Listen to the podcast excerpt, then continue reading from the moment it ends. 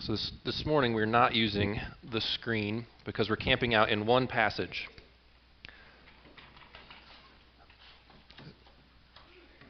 We are still in the book of Proverbs, so if you have a Bible, I'd recommend that you open up because we're going to be staying there in just one spot today, in Proverbs chapter 5.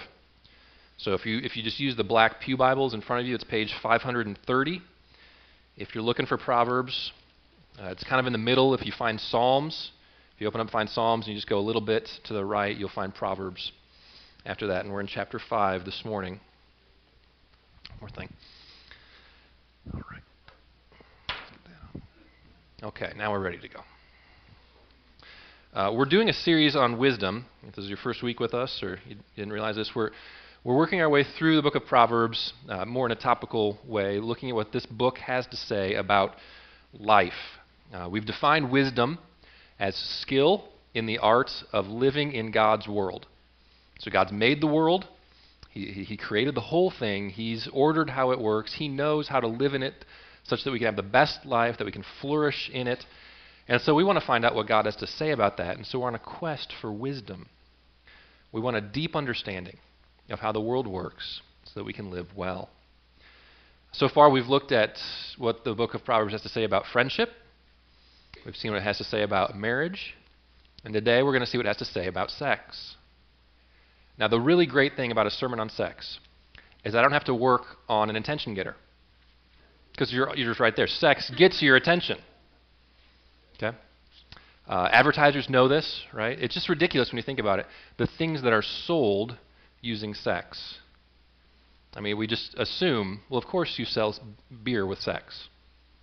It's you know, we sell beer with sex. We sell perfume with sex. We sell cars with sex. GoDaddy.com sells website domain registration with sex. It works. It gets your attention. It's there. So I don't have to work hard this morning to get your attention because sex is powerful. Okay? It's powerful. It's got a power to it.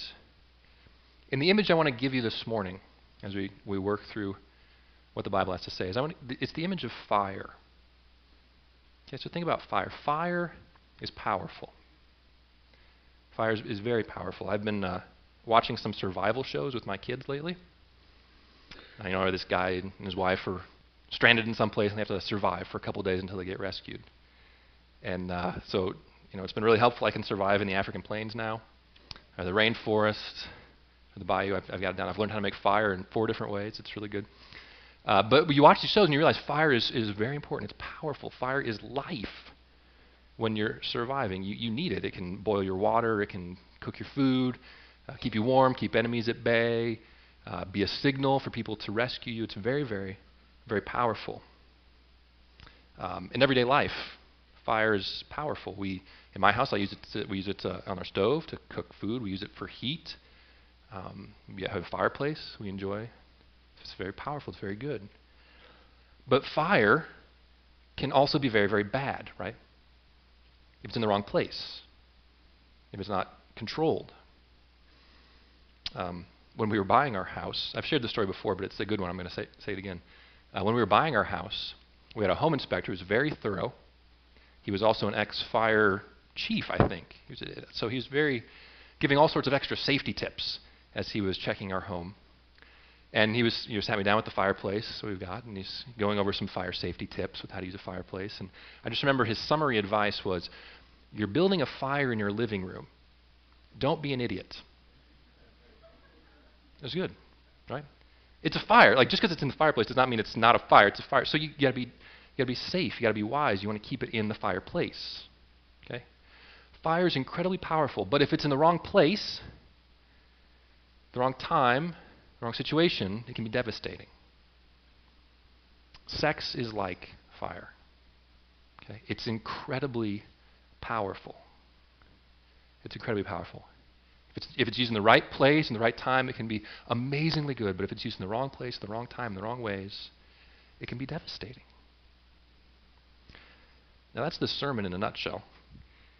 But we're going to go through that, again, using Proverbs 5 as our guide.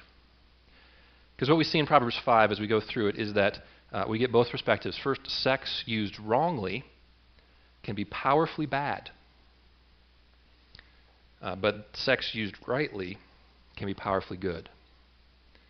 And we're going to see in both those cases how Jesus gives us help to recover from the wrong use and then to grow in our ability to use it rightly.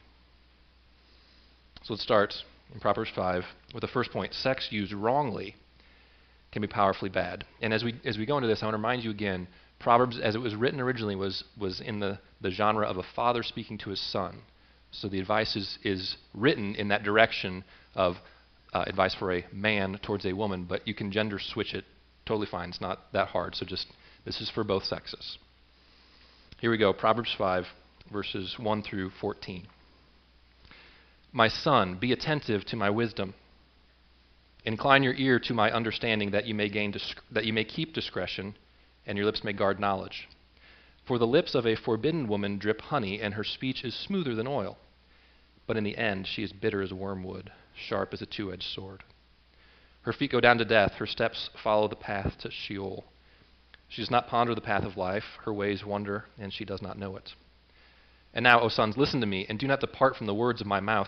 Keep your way far from her. Do not go near the door of her house, lest you give your honor to others and your years to the merciless. Lest strangers take their fill of your strength, and your labors go to the house of a foreigner. At the end of your life you groan when your flesh and body are consumed, and you say, how I hated discipline, and my heart despised reproof. I didn't listen to the voice of my teachers or incline my ear to my instructors.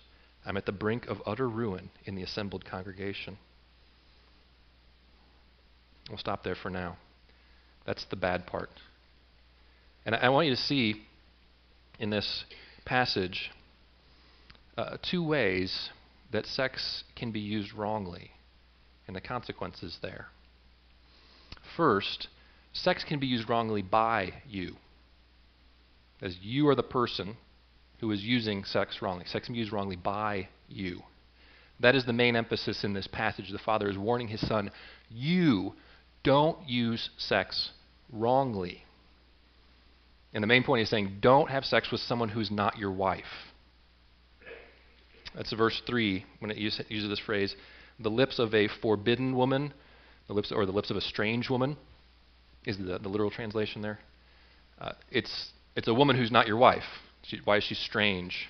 Why is she foreign? It's because it's not your wife.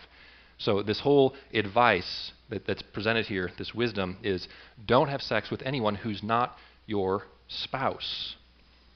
Anything else is wrong use. And that's the basic principle. It's actually a very simple flowchart when you think about the biblical ethics on sex.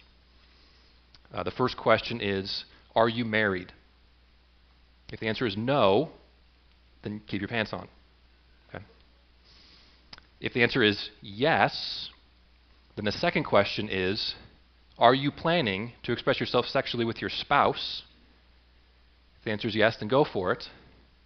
If the answer is no, keep your pants on. Yeah, it's really, really simple. The basic principle is don't have sex with someone who's not your spouse. That's the wisdom here. So this rules out things like affairs, adultery, premarital sex, pornography, one-night stands. I mean, the variations are, unfortunately, pretty limitless. But if you get the principle down, you understand what wrong use and right use of sex is. Don't have sex with someone who's not your spouse. Now, why? Why does the Father say this? Why does God say this to us? Is it because he's a killjoy? No. Because you're building a fire in your living room. Don't be an idiot. He's saying, I've designed a fireplace, a proper place for sex to be used and harnessed for good, so don't use it wrongly. The Father here in Proverbs 5 gives some really practical reasons why it's dumb to have sex with someone who's not your spouse. It's like, look, there's consequences. You build a fire in your living room, here's what's going to happen. First, there's a loss of reputation in verse 9. He begins giving reasons. He says, lest you give your honor to others and your years to the merciless. So part of the consequences, what often happens when you have sex with someone who's not your spouse is that there is a loss of reputation. This can happen lots of ways. You could imagine the husband who has an affair, and he has to hear his son say, "You used to be my hero. I looked up to you." That's a consequence, right? You didn't think about that. You didn't think about that when you're making your choice, but you lose reputation, right? And for better or for worse, what happens when the girl in high school sleeps with a boyfriend, and word gets around that she's the sort of girl who puts out? Okay, I'm not saying it's right that people talk like that, but look, verse 9, people are merciless. You're giving your years to the merciless. That reputation will stick with you. You'll be thought of as that kind of person. Very practically, one of the consequences of taking the fire out of the fireplace is that you lose reputation. You have financial difficulty often. Verse 10 says, "Lest strangers take their fill of your strength, and your labors go to the house of a foreigner."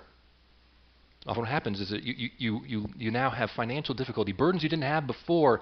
You're spending money. It costs you really, in real dollar terms, to have these sorts of to use sex wrongly. Okay? You can end up with unwanted pregnancies. You can end up with a broken marriage and all the costs associated with divorce and alimony, child support. It could be a situation where you lose your job. Maybe you go to jail.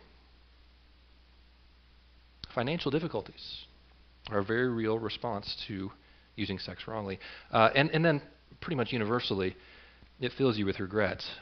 Verses 11 through 14, he says, "At the end of your life you groan when your flesh and body are consumed." Now that could be a reference to sexually transmitted disease, and that's a real risk.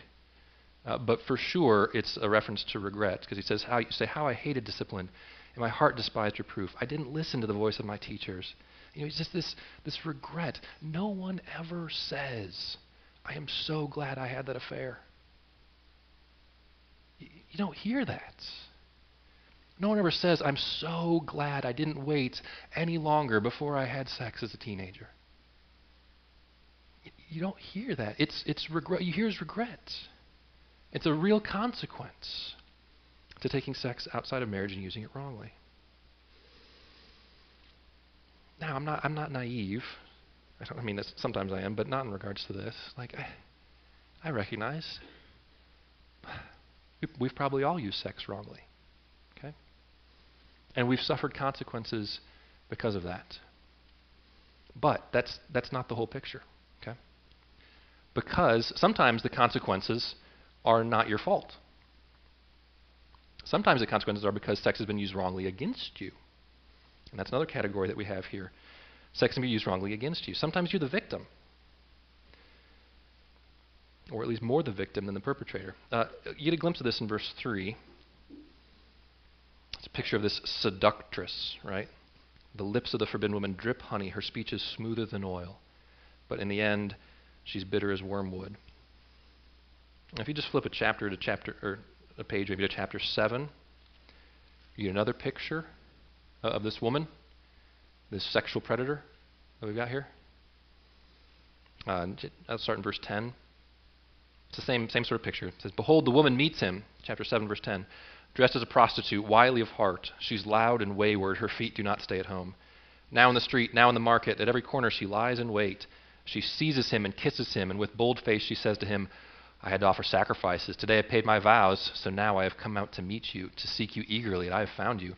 I have spread my couch with coverings, colored linens from Egyptian linen. I perfume my bed with myrrh, aloes, and cinnamon. Come, let us take our fill of love till morning. Let us delight ourselves with love, for my husband is not at home. He's gone on a long journey. He took a bag of money with him. At full moon he will come home.' With much seductive speech she persuades him. With her smooth talk she compels him. All at once he follows her as an ox going to the slaughter, or a stag caught fast. Till an arrow pierces his liver as a bird rushes into a snare. He does not know that it will cost him his life." I'd never read it this way before, but it just jumped out to me this week. This is a picture of a sexual predator. This is a woman, and remember you could flip this easily to be a man, but in Proverbs here, this is a woman who is bent on getting this guy who's just walking down the street to come into her house and to sleep with her while her husband's away.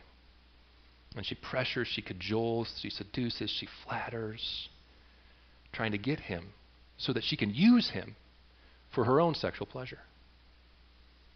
This is a very real category. Sex can be used wrongly and is used wrongly against you. And it's just really sobering, right? When you look at statistics, it's highly probable in a crowd this size, right now, 5 to 10 of you were probably abused sexually as children. Okay? 5 to 10 of you have probably been sexually assaulted. Okay, right here. That number gets even higher when you include just, maybe you wouldn't call it rape, but a bad relationship where someone pressured you and used you to get what they wanted and then left you, discarded you. You could probably higher if you would include the fact that maybe you were introduced to pornography by someone else, maybe even your dad. Or in some other way, I mean, it probably includes all of us if we raise the bar and say, in some other way, you've had your view of sex warped by what someone else has done or said or shown you. See, it's real. Sex can be and is used wrongly by you and against you. And in both cases, there's consequences. In chapter 7, verse 23, it sums up, it says, he doesn't know that it will cost him his life. It's real, okay? Sex is powerful. It creates powerful wounds when used wrongly.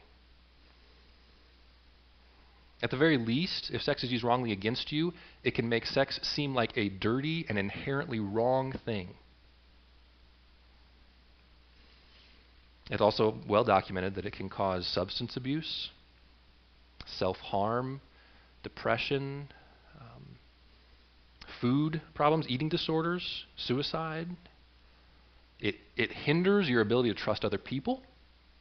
It certainly hinders your ability to trust God if this has happened to you. Yeah. Because sex is powerful. You understand? Sex can be used wrongly by you. It can be used wrongly against you. And because it's so powerful, it leaves huge and gaping wounds. So if we're going to talk about sex, we've got to talk about that. And we've got to talk about how the gospel provides healing for you. See, the third point is that Jesus can redeem you from a wrong use of sex. There is hope. There's always hope. Jesus can redeem you from a wrong use of sex. Whether it's a wrong use that you have done or a wrong use that was done to you, the answer is the same. Now, I'm going to give you a thumbnail sketch because these are deep wounds. Sex is powerful. I'm not going to just put a Band-Aid on you up here, but I want you to see how this works out. First, if we're thinking about sex used wrongly by you, how does Jesus redeem you from that? Well, first of all, you got to know you can be forgiven. You can be forgiven. Sex is a sin like any other. I mean, misuse of sex is a sin like any other. And it's forgiven in the same way. Jesus died on the cross to pay a penalty for your sin and mine. The sins that we've done, whether it's respectable sins like pride, perfectionism, or more secret, darker sins. You can be forgiven. God loves you so much that through the death of Jesus on the cross for you, you can have your slate wiped clean. And the second thing is that you can change. Because maybe you find yourself right now thinking, this is something in my past, but this is life right now. I am trapped in bondage to a sexual sin. The good news of the gospel is that you can change. That when you become a Christian, Jesus forgives you, accepts you, and moves into your life. The Holy Spirit dwells in you. And with the power of God in your life, relying on him by faith, you can change. You can have freedom from the bondage to sin. On the flip side, if you had sex used wrongly against you, you need to know that you are accepted and dearly loved. First, you've got to know that. You've got to see. You look to the cross. You see Jesus dying on the cross for you, knowing your shame. He doesn't. It's not like you keep a secret from him. He knows what's happened to you. He knows how you've been hurt. He knows that shame, and he loves you. He affirms you. He accepts you. He showed you that on the cross. And you can be cleansed. You got to know that you can be cleansed. All of us have had all sorts of things happen to us. We've all been wounded and injured and warped in different ways. But the beauty of the gospel is that when God says, I'm redeeming you, he says, I'm making you new. So he takes you, the God who made you in the first place can make you new, can make you clean, can give you a fresh start. Now, this is big stuff. It's going to take some time probably to work through that wherever you are. But I want you to see this is how the gospel works.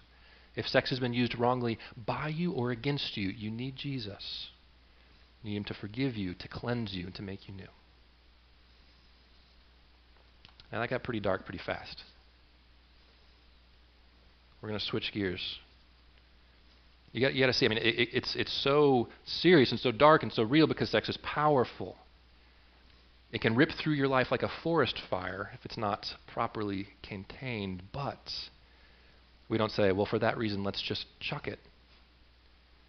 Then we say, what does God say? How do we use it rightly? How do we move past all that bad stuff that we maybe learn from TV or learn from our parents or learn from our friends or learn from Playboy? How do we move past that to a right view of sex so that we can harness the power for good? So how can we do it? Sex used rightly can be powerfully good. So let's move into the next part of chapter 5, verses 15 through 18. Drink water from your own cistern, flowing water from your own well. Should your springs be scattered abroad, streams of water in the streets? Let them be for yourself alone and not for strangers with you. Let your fountain be blessed and rejoice in the wife of your youth. Okay. So, first question, what is right use? So we're talking about right use of sex. What is right use? It's within marriage. Hopefully that's clear by now. I think I've said that a few times. But I want you to see that's in the passage here. He's saying, be within marriage. Now, there's some poetry here. It's pretty hot. I hope you can handle this.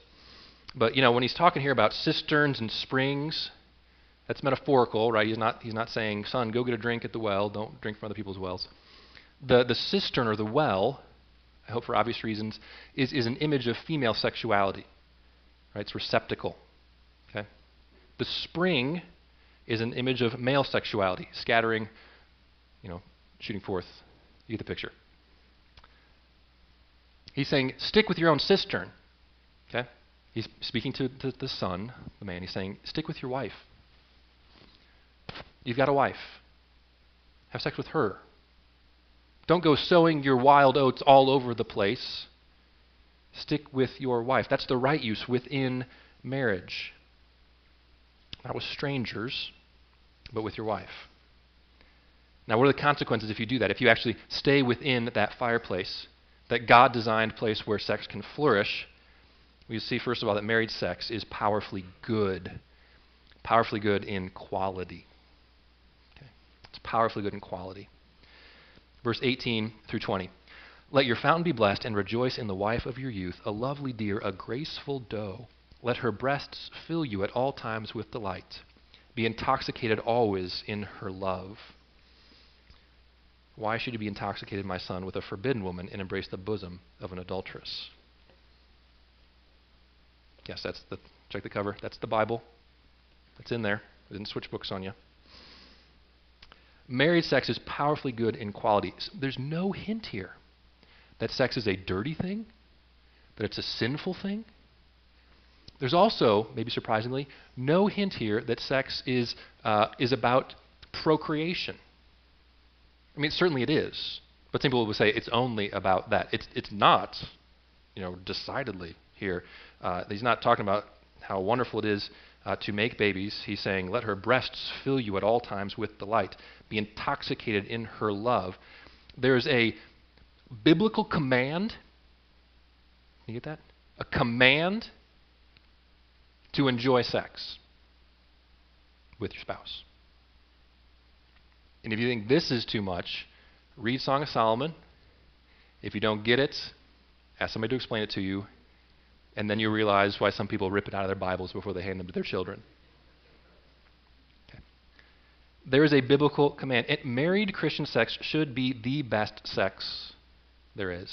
He says, be intoxicated in her love. This is a word for a person who's so drunk that they're staggering down the street because they can't walk straight. They're rocked.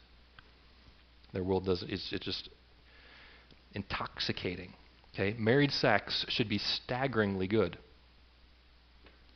This is so different, right, from what you hear from the world? Marriage is where sex goes to die, right? Your TV shows, they'll say the best sex is illicit sex. You know, the hookup after meeting at the bar, or the quickie in the closet when you just, you know, and this weird stuff. They say this is what real, hot, good sex is. Married sex is boring. Probably doesn't even happen. It's no good. The Bible says the truth is the power of sex is harnessed and flourishes in marriage. Now, if you're not there yet, and you don't feel like intoxicating really describes your experience, it can take time, right? So practice. Third, married sex is powerfully good in quantity. Look at verse 19. Let her breast fill you at all times with delight. Be intoxicated always in her love. Married sex is supposed to be frequent. This is not the only passage I'm building that off of, but it's enough for here. Marriage sex is supposed to be frequent. Now, I recognize it's dangerous to talk about frequency. I'm not going to stand up here and be like, this is the amount of times that you should have sex every week or every month or whatever. It's not, you've got to work that out with your spouse. That's between you guys. But if I'll just stick my neck out a little bit and mention that I saw a report in the Wall Street Journal this week, and here's their statistics. They say that 32% of married couples report having sex 2 to 3 times a week. So 32%, about a third of married couples report having sex 2 to 3 times a week. 47%, about half, had sex only a few times a month, and 20% of married couples were less than that, so less than a couple times a month. So if you've got physical problems, or you've got emotional scars, you know, things in your past that you're working through, and it's just really hard for you guys to have sex frequently, and you're working on it, I understand that, I applaud that, I'm not talking to you, okay? But if you're physically okay, you know, you function, and you don't have big emotional baggage, you just kind of got bored or tired of it, or something came up and you just kind of stopped having sex, or you only have sex every month, or maybe it's been 6 months or a year, that's not good. Okay? It's not biblical. It's not God's intent. And if it's one-sided, as in one spouse is withholding from the other, like one wants it but the other doesn't, and that's been going on for quite a while, you may even be sinning. And I'm not standing here alone like that's a crazy idea Dan just came up with. You might be surprised. If all you know about the Puritans is what you learned from the Scarlet Letter, which does not represent them very well, you might be surprised to find out that the Puritans actually had a very high view of sex, encouraging sex in marriage. And there's a famous, in my circles, case where in 1640 there was actually a man excommunicated from his church in Boston because he refused, quote, conjugal fellowship unto his wife for 2 years. And the church, the Puritans, said that's not right. You can't do that to your spouse. Now, why would they take a stand on that? Because marriage is the place where sex is supposed to flourish. And to deny that, to cut it out unequivocally, to cut sex out of your marriage, is to deny the Creator's intent that is supposed to be functioning and happening in marriage. God created sex. He created marriage, and He wants them to be together. So you see, in marriage, God's design is that there would be a great quantity of amazing sex binding husbands and wives closer and closer together. So how do we get there? It's a scriptural ideal. How do we get there? Here's the last point. And this is probably as awkward for you to hear as it is for me to say. But it's that Jesus can make you a better lover. I'm serious. I wouldn't say that if it wasn't biblical. I'm not sure. Jesus can make you a better lover. Now, what's the secret? What's the key ingredient to great sex? If you're coming from a biblical perspective, what's it about? Well, you think about marriage. What's the point of marriage? Right off the bat, when God creates Adam and Eve, it says the two became one flesh. Now, yes, that is a statement about what physically happened, but it's bigger than that, right? It's that the two become one. Two people, two individuals now have a common identity, a joining together, a union, a mystical union. It's deeper than a business partnership. It's a marriage. It's two people becoming one. The goal of marriage is in some ways like the Trinity, this mysterious way God is three persons but one person. The goal in marriage is for two people to become in some way one. If that's the intent of marriage, you see how sex fits in there? Right? Great sex is going to be sex that's in line with that intent of marriage. So great sex will be sex where the two become one, not just physically, but in every way. See, the more that you can let go of thinking about yourself in sex and begin thinking about the other, the better your sex will be. Because that's the Creator's design. It's about two becoming one. So that means you've got to let go of your fears, your self-consciousness, your anxiety, your baggage. You've got to let go of your desire for pleasure and instead begin thinking of the other. So the two become one. And it takes incredible vulnerability to do that. It takes incredible sacrificial love to do that. But both of those skills are learned at the foot of the cross. Okay? This is why I'm saying that Jesus can make you a better lover, because what you need is vulnerability with confidence and sacrificial love for another. You get that at the cross. You see, when Jesus died on the cross, he was saying to you, I know you and I love you. I know how bad you are. I know that you deserve to die for your sin. I understand that, and I'm offering myself to die in your place. I love you. I love you. Now, when you meditate on that, when that sinks down deep in your heart, you are filled with confidence. You are filled with boldness. It strips away your insecurity because Jesus knows you, and he loves you. And so you can set aside your fears and your anxieties and your neediness because you're satisfied in Christ.